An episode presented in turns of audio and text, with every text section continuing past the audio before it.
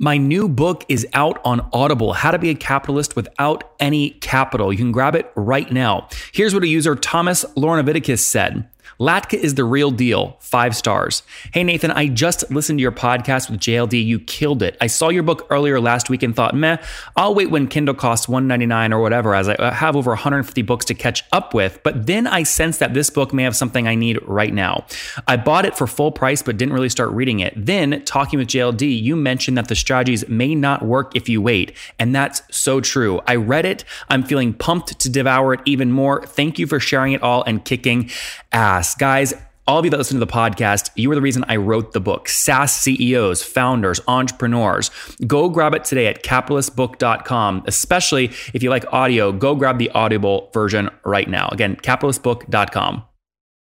This interview is for all of you college students right now worrying about your 2.8 GPA. Worry less about grades, more about hustle. Adam created his company after a pivot in 2015, really got focused on People Grove, landed uh, Stanford as their first customer. Today, uh, they've got about 170 customers paying, call it 20 grand per year. So about, uh, you know, 280 grand per month right now in revenue. That's up from 88 grand or about a million bucks in ARR just a year ago in August of 2017. They've done this in an extremely capital efficient way. They raised 2.5 5 million bucks, most recently 2 million about a year ago, which is all basically still in the bank. Economics are healthy, 96% logo retention annually, about 120% net revenue retention annually because upsells are going so well. Again, team of 32 people based between San Francisco and India. This is the Top Entrepreneurs Podcast, where founders share how they started their companies and got filthy rich or crash and burn. Each episode features revenue numbers, customer counts, and other insider information that creates business news headlines. We went from a couple of hundred thousand dollars to 2.7 million. I had no money when I started the company. It was 160 million dollars, which is the size of many IPOs. We're bootstrapped. We have like uh, 22,000 customers. With over 5 million downloads in a very short amount of time, major outlets like Inc. are calling us the fastest growing business show on iTunes. I'm your host, Nathan Latka, and here's today's episode. Hello, everyone. My guest today is Adam Saven. He is uh, the co-founder of People Grove and has served as its CEO since inception. He previously worked at Google as a business analyst from 2013 to 2014, performing data analysis as well as informing strategic decisions on the online partnerships group. Before Google, he served as an investment banking analyst in the global technology group at Credit Suisse. He holds a BS in economics from the Wharton School of the University of Pennsylvania. Adam, are you ready to take us to the top? Let's do it. All right. Talk to me about People Grove. What do you guys do and how do you make money? People Grove is all about helping students access mentors, coaches, people they need to succeed, how we make money, universities license our software to bring this to their schools and make this a reality. Interesting. Pure play SaaS model? Exactly. Enterprise okay. software. And what is, I don't want to go down every cohort. What's the average customer pay per month, would you say? Uh, and man, it, it's big spectrum. We've got initial contract size, and you know, you 15 to 20k per year, all the way up to six digits now. Yeah. What would I know? I don't want to go down everyone, but what would you say an average is? 30, 40 grand a year?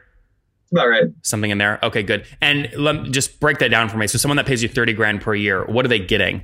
Is it number of seats or what? Yeah, so we you know we have a host of modules because we're working with enrollment offices to drive yields, academic success to drive graduation. So it's based on what modules they're they're licensing from us and the size of their institution. Uh, universities, uh, it's tough tough for them to do per seat because they need certainty of budget. Yep, and otherwise you have to get approval every time they need more seats, right? Which is a pain in the butt.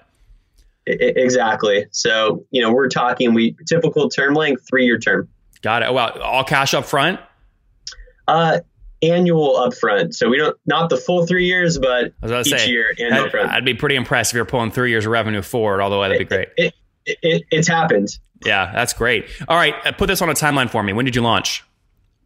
Uh, launched uh, by walking into an office at Stanford with a pretty PowerPoint and no real product. That was end of 2015. They're like, great, we're making a decision in a product in two months. We sprinted, got a product out in early 2016, and a really good customer logo to reference. That's cr- okay. So you closed Stanford. Customer number one. I love that. All right. What do you got today in terms of total customers on the platform? Uh, 170 institutions. Okay, that's great. And these range again from colleges. Do, do you sell directly to kind of companies or no? Vast majority of our partners are higher ed. Uh, we do have Teach for America that uses the product between their current teachers and their alumni network. And we also have some pilots going with Intuit and Qualcomm as a way of building mentoring around their new student, their new uh, employees. Got it. If I take 170 customers times that ARPU you just articulated, that puts you about 420 grand per month, or a little over five million bucks in ARR. Is that generally accurate? Probably a little bit less, I would say. If I go back to average contract size, probably closer to 20. 20. yeah. Okay, so if we if we pull that contract value down, that means you're call it, call it maybe 280 grand a month, something like that. Oh, you know, running towards four. Yeah, that's good. When do you think you'll pass four? This year? Targeting end of 2018. Nice. I like that. And what has growth been like historically? So past 12 months, you know, where were you in August 2017? Uh, at one. Oh, okay. Wow. So that's, I mean, that's pretty good growth. You're going from 80 grand or 88 grand a month up to call it 280 today. What's driven most of that growth?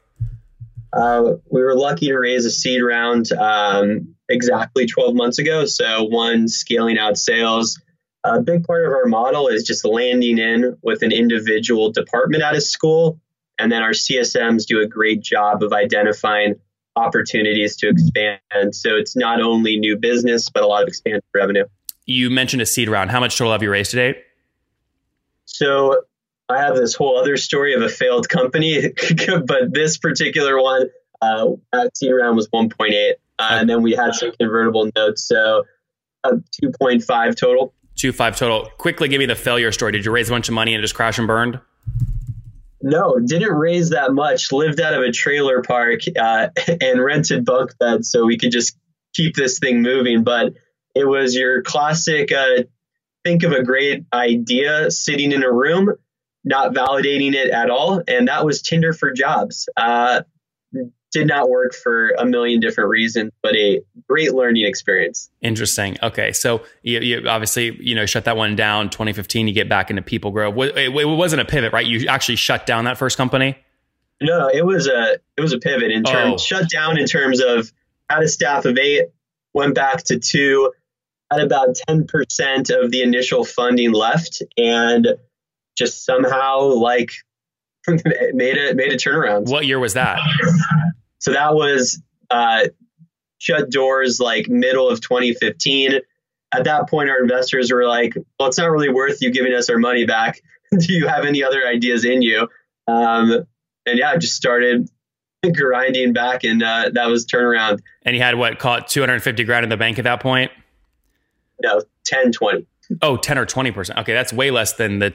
We had 10 or 20K left in the bank. When we closed Stanford, we had our initial convertible notes of 500K. We were down to 20K in the bank. I see. Oh, wow. Okay, good. So big turnaround. Now, what are you at today in terms of total team? Uh, 32. 32. And where's everybody based? Uh, 18 here in SF. We've got an offshore team in India, 14. Uh, they're great. And that's uh, there's a lot of people that ask me, they go, Nathan, how are these people on your show launching these extremely efficient dev teams in India, especially when one of the founders is not from India or, you know, Kiev, Ukraine, or there's places in Argentina. How did you spin up your India team?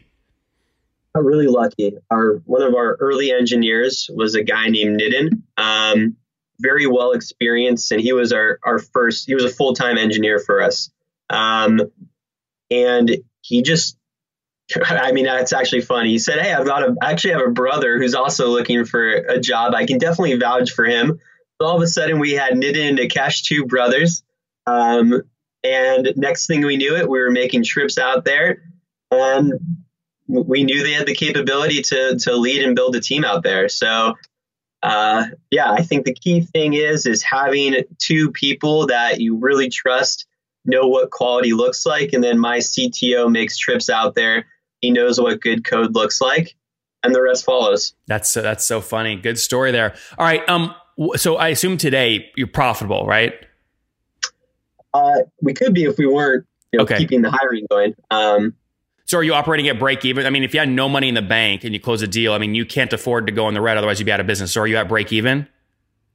I mean, we're no, we're good. Like cash balance wise, the amount of money we raised a year ago is the exact balance we have today.